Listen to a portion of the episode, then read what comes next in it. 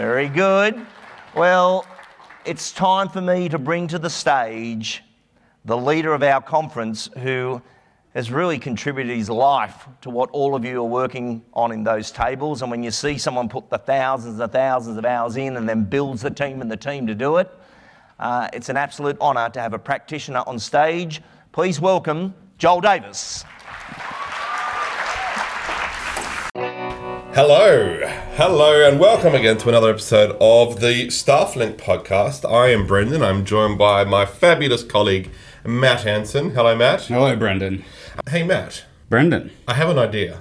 Go for it. I really want to share some of the key takeaways from Joel's speech at the conference. Are you cool to do that? Yeah, I think so. Because it's an amazing, it was an amazing speech. It was about A I and real estate. Everyone, I know everyone's talking about A I.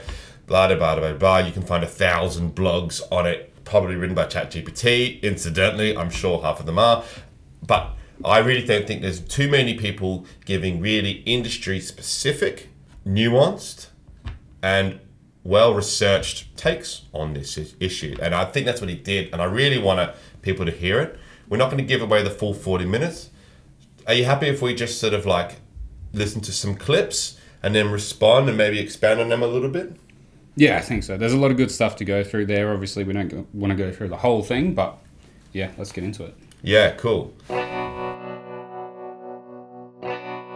For me, I'm more excited about, you know, what A I can do for us in the very near future than ever before.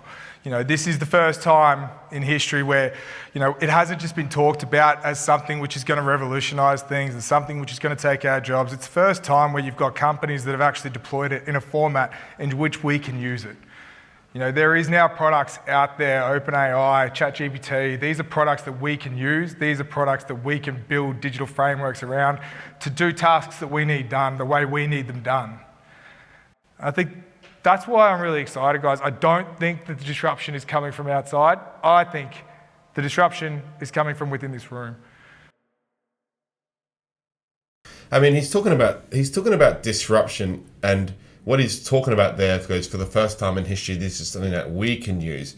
I think what he's referring to is is is that traditionally disruption tends to come from outside the industry, whereas he's saying the, with these tools available for anyone to use, it really is incumbent on people who are the industry insiders to, mm. to, to use this. Like, this is something that Joel talks about a lot. And um, has there been, Matt, has there been a lot of attempts by outsiders, from outsiders trying to disrupt the real estate industry? Can you speak a little bit about that? You don't have to mention any names. We don't want to get in trouble with our, any rivals here. Or yeah, we've seen a few companies over the years in different spaces try to come in and and really take over. Um, there's, I mean, there's a few that have come in and they've tried to say that, you know, you can sign up and sell your house through an agency without having a dedicated agent. And right. They can just automate this whole process, and they've it's worked overseas. We'll bring it here. And how did that work out? Terribly. Be- because... Because oh, like, no. At the end of the day, like, if you don't have a dedicated agent, poor experience. So there have been big attempts by tech companies to just muscle their way into the real estate space, probably without giving it the res- the, the kind of the respect or, or having that level of, of understanding or passion for it. So so I really like that because because he is a he is. a disruptor, but he is coming from within real estate industry. And I think that's the point he's trying to get across there.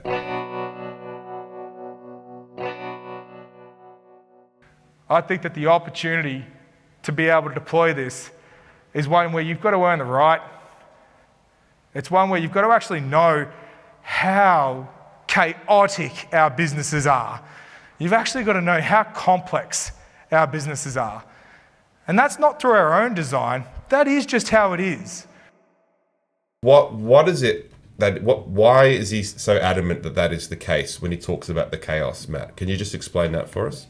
Yeah, I think, like, unless you've worked in real estate, you don't really see on a day-to-day basis all the crazy stuff that can happen.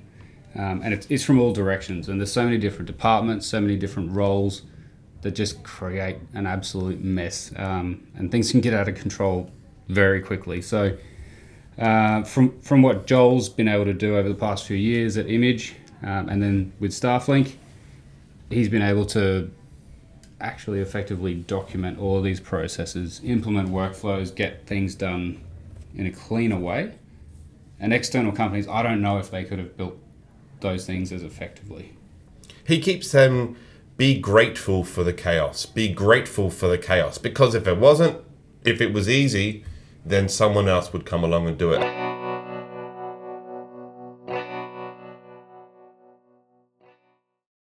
Most of us have similar tech stacks, but still some different components to them.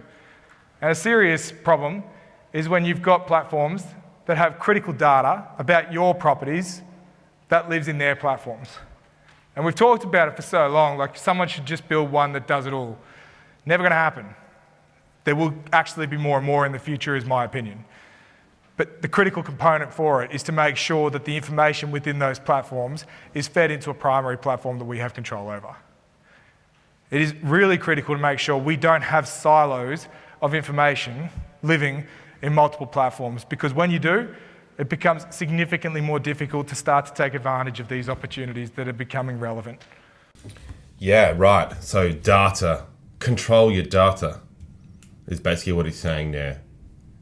Um, and the, I mean, this idea that we have your data in these silos that he's talking about, what's he talking about there? It's really like, you know, in any real estate agency, that tech stack might be as few as four programs up to fifteen or twenty.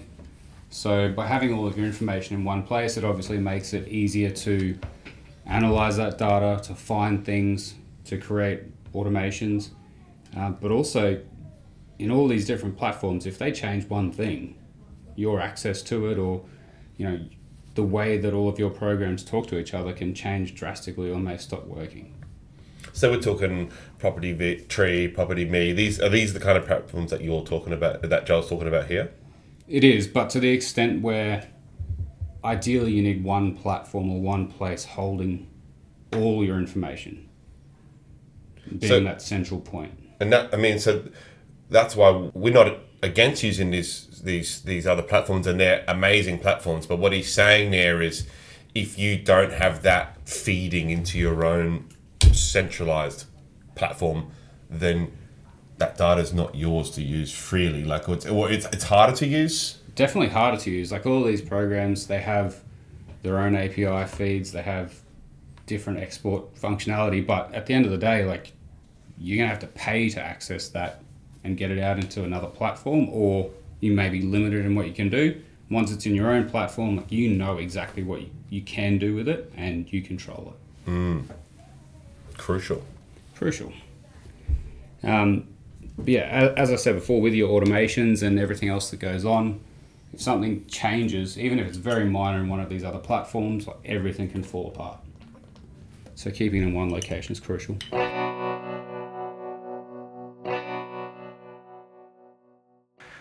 This is a huge opportunity for the people in this room, you know, that have learnt the lessons from the past, you know, and make sure that they understand this isn't a threat, this is an opportunity.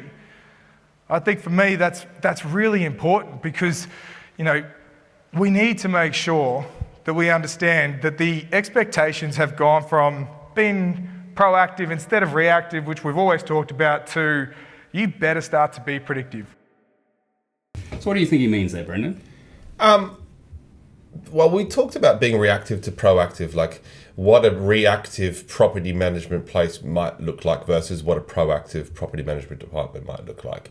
And so if you if you're um, in a working in an agency with um, without great systems and processes, and it's all up to your P Ms to remember to communicate, to make notes, to things, and things can slip. And if things start slipping, like you start, if you miss a, a phone call from a client, and then a task doesn't get done, and then you suddenly got um, phone calls coming in with potentially angry clients. You're quite reactive there. You're you're if you're getting a phone call rather than, than being the person making the phone call. And what he's talking about there is this next element of going from reactive to to proactive, to actually being predictive. Instead of going, okay, I'm going to be proactive and make this phone call. It's it's how do you know that there's going to be an issue before the phone call even needs to be made, kind of thing. I, I believe that's what he's talking about. Is that, is that the vibe you got from it as well? Yeah, absolutely. And also just, you know, in the past, having your data in, in one central location is key to this. In the very beginning, when it was all paper-based, you had a very hard time analyzing any data. It would take someone weeks or months to put this together and then say, oh, there's a pattern here. This is based on those trends and those touch points when things need to happen. Part of digitizing all this means you can then go to be proactive. You can start saying when X happens, then you know what the outcome should be. Mm-hmm. Um, but by having all of this data there and then leveraging the power of A I, we can then analyze the data, look through hundreds of thousands of records in next to no time, and identify patterns that previously would have taken significant amount of time to find. Mm, yeah, right. Trends. Yes. Trends. Trends. It's very algorithmic, isn't mm, it? Definitely. But that's going to become more of a more of a thing. When we talk about being predictive, it's obviously things that can benefit the the landlords, the tenants, but also the staff.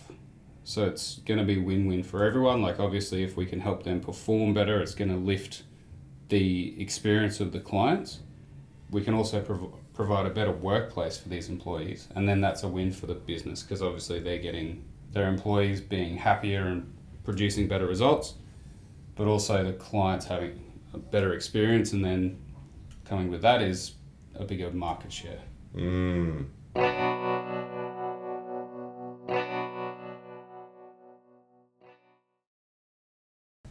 Uh, for everyone in the room who's got international team members, managing that relationship is the success of this whole thing. Watching the Australian industry fail at outsourcing was interesting because they thought you just put your problems over, overseas and that's fixed. And by the way, they've made a mistake. You make heaps more than that and you're shouting at them.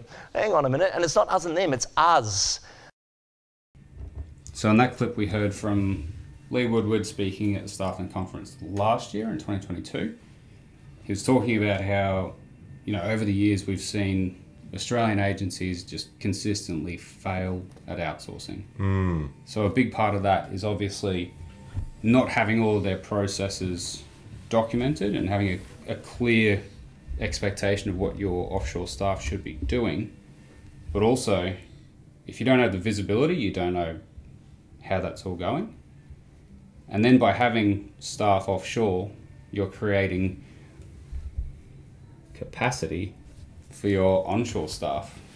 So part of this issue previously may have been you've got someone overseas to do stuff and then your onshore staff don't increase their, their capacity mm. and, and ability to manage more properties. Mm. Do you want to say that nicer than I just did? I thought you said it well. Um, yeah. I really, he's basically saying, he's basically saying people thought it was a magic bullet, right? People thought it was a, it was a, an easy, an easy solve, but it, it, it really wasn't an easy solve. It, it is an effective solution. It is definitely a way of supporting your onshore staff. It is definitely a way of making your business more sustainable and scalable and competitive. But it's not an easy win, and I think I think that's the that's what I um, I got out of that um, because I hadn't been aware, you know, until I, I watched that and joined and joined this that Australia had failed at outsourcing. That was something that was a sort of new concept to me, or the idea that there is such a massive level of different experiences. Some people do it and swear by it, and they're like, this has turned my business around.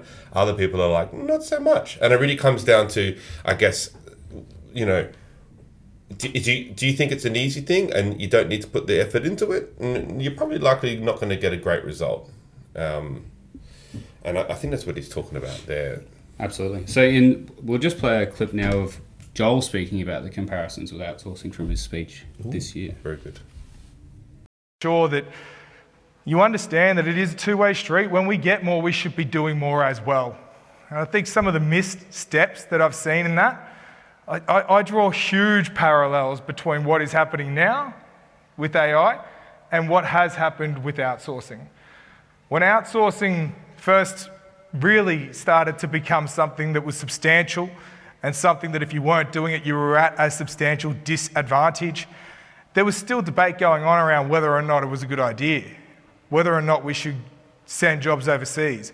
What a ridiculous conversation. Like when we look back at it now, that was three, four years ago. Like the big thing about it that we saw is no one lost their job. Fair? Anybody in this room still sitting here going, geez, I wish I could get application processing back? No? No one in the room. Like, I think the biggest part of it that we saw in terms of a misstep, some businesses went down this path, some businesses digitized what they do, some businesses brought in additional resources, but when the work was segmented, when there was additional support to do that work, we actually didn't do anything with the idle capacity that was created. That's a big misstep. I think the business spent money, spent time, spent effort, spent energy on doing that. The return had to be that the people that used to do that job now did something else. And in a lot of cases, that's exactly what happened. And what was the byproduct of that was that the consumer expectations were met. We were able to get back to them faster. We were able to get back to them within thirty minutes. Because these days, if you don't get back to them in thirty minutes, they follow up the email with a text and a phone call. And if it's sixty minutes, they call the police. Where the fuck are you? Like, but that is the rising expectation that there is, and it will not go back. It will not ever go back. It's actually getting much faster, and we have the same expectations. There's, there's so much in that clip, actually, isn't there? Um, because he, his critique of outsourcing and how the Australian, Australia, I'm doing inverted air commas here, failed at outsourcing is a slightly different one to Lee's, really, isn't it? Uh, Lee's is one is where you thought you, you thought you didn't need to have visibility over these... Um, Uh, over the tasks that you're sending offshore, whereas Joel is, he's not even talking about that. He's talking about the businesses who would maybe even have success with, with getting the offshore team to reduce the to reduce the workload of their onshore team. But he's saying, but then people didn't do anything with it.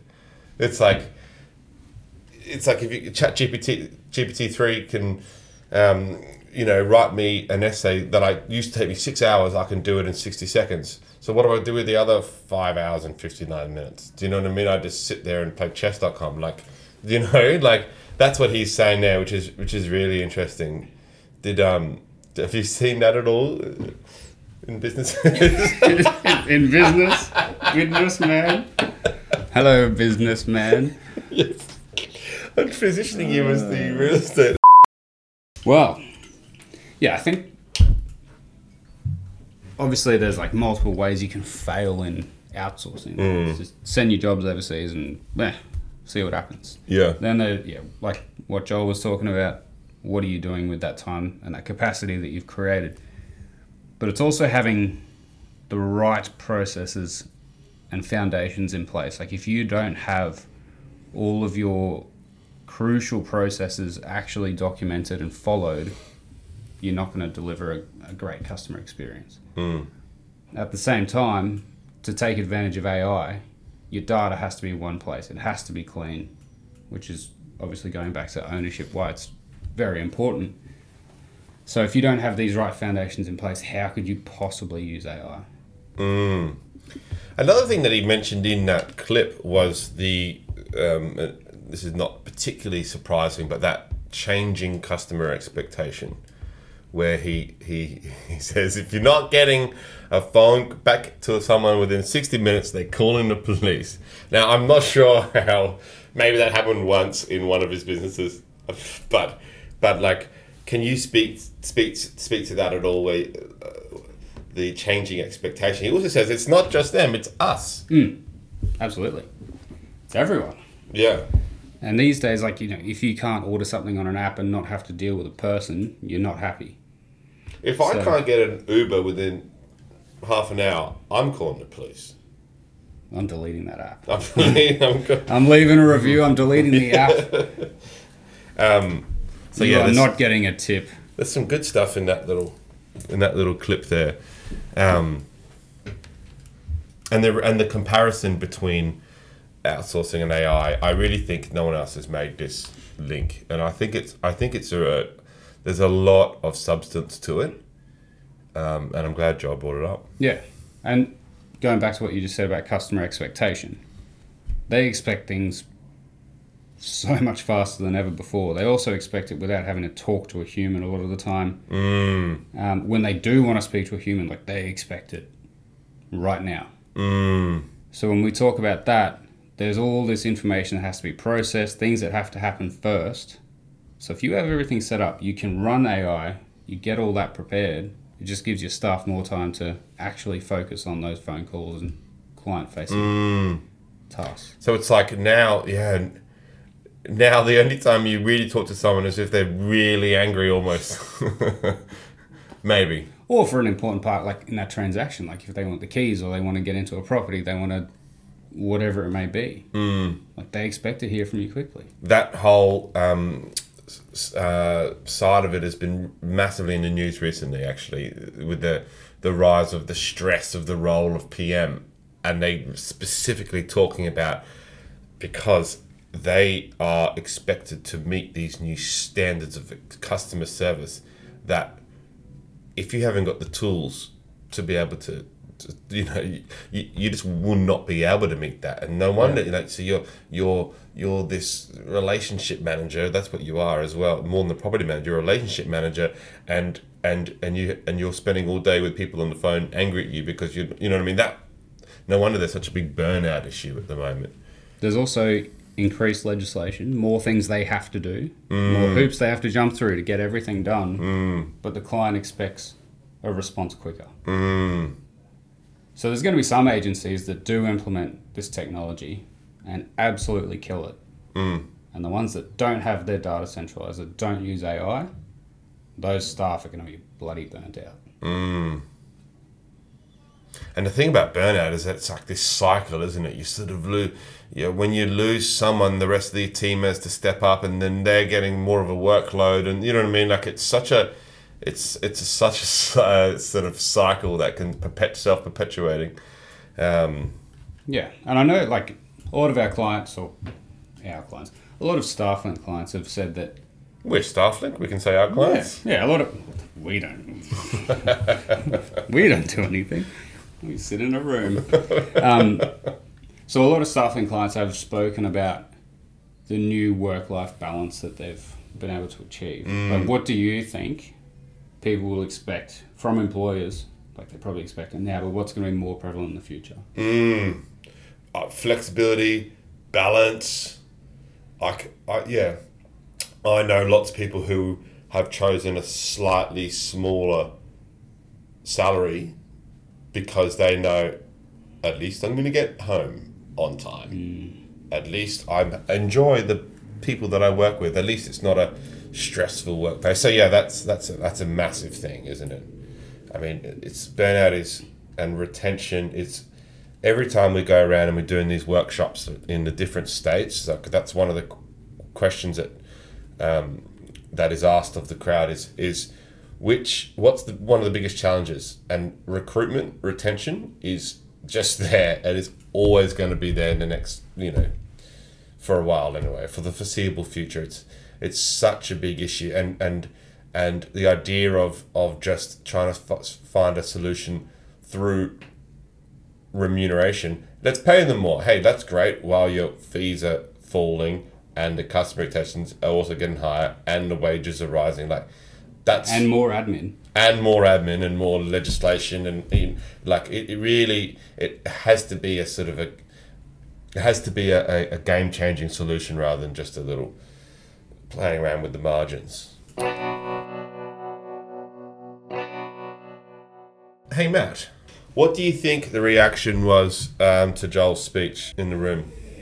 I think the reaction was very, very positive. Like, it was well received. And, and prior to the conference, we weren't sure that that's exactly how it was going to go. Obviously, that was the intention. But there's always that element of the unknown, and people in there could have really feared it and just been totally opposed to it. But I think everyone came away from it thinking, yeah, there is a lot of good stuff coming. There's a lot of opportunity, and most of the people there are pretty well set up to use it, don't you think? Agreed.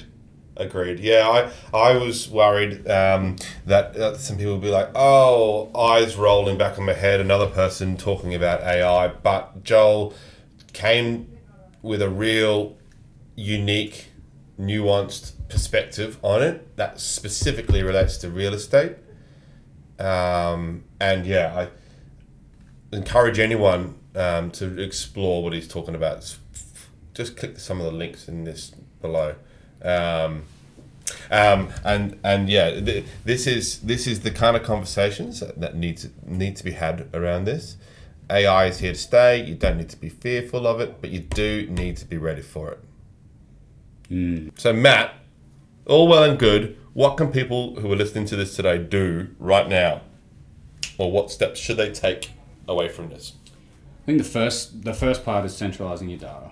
Getting control of everything in your business, regardless of who you use, whether it be StaffLink. Obviously, we would absolutely love that. Mm-hmm. It's it's so important for your business. Don't rely on those other platforms, the siloing of information, like Joel said. Good. Good takeaway.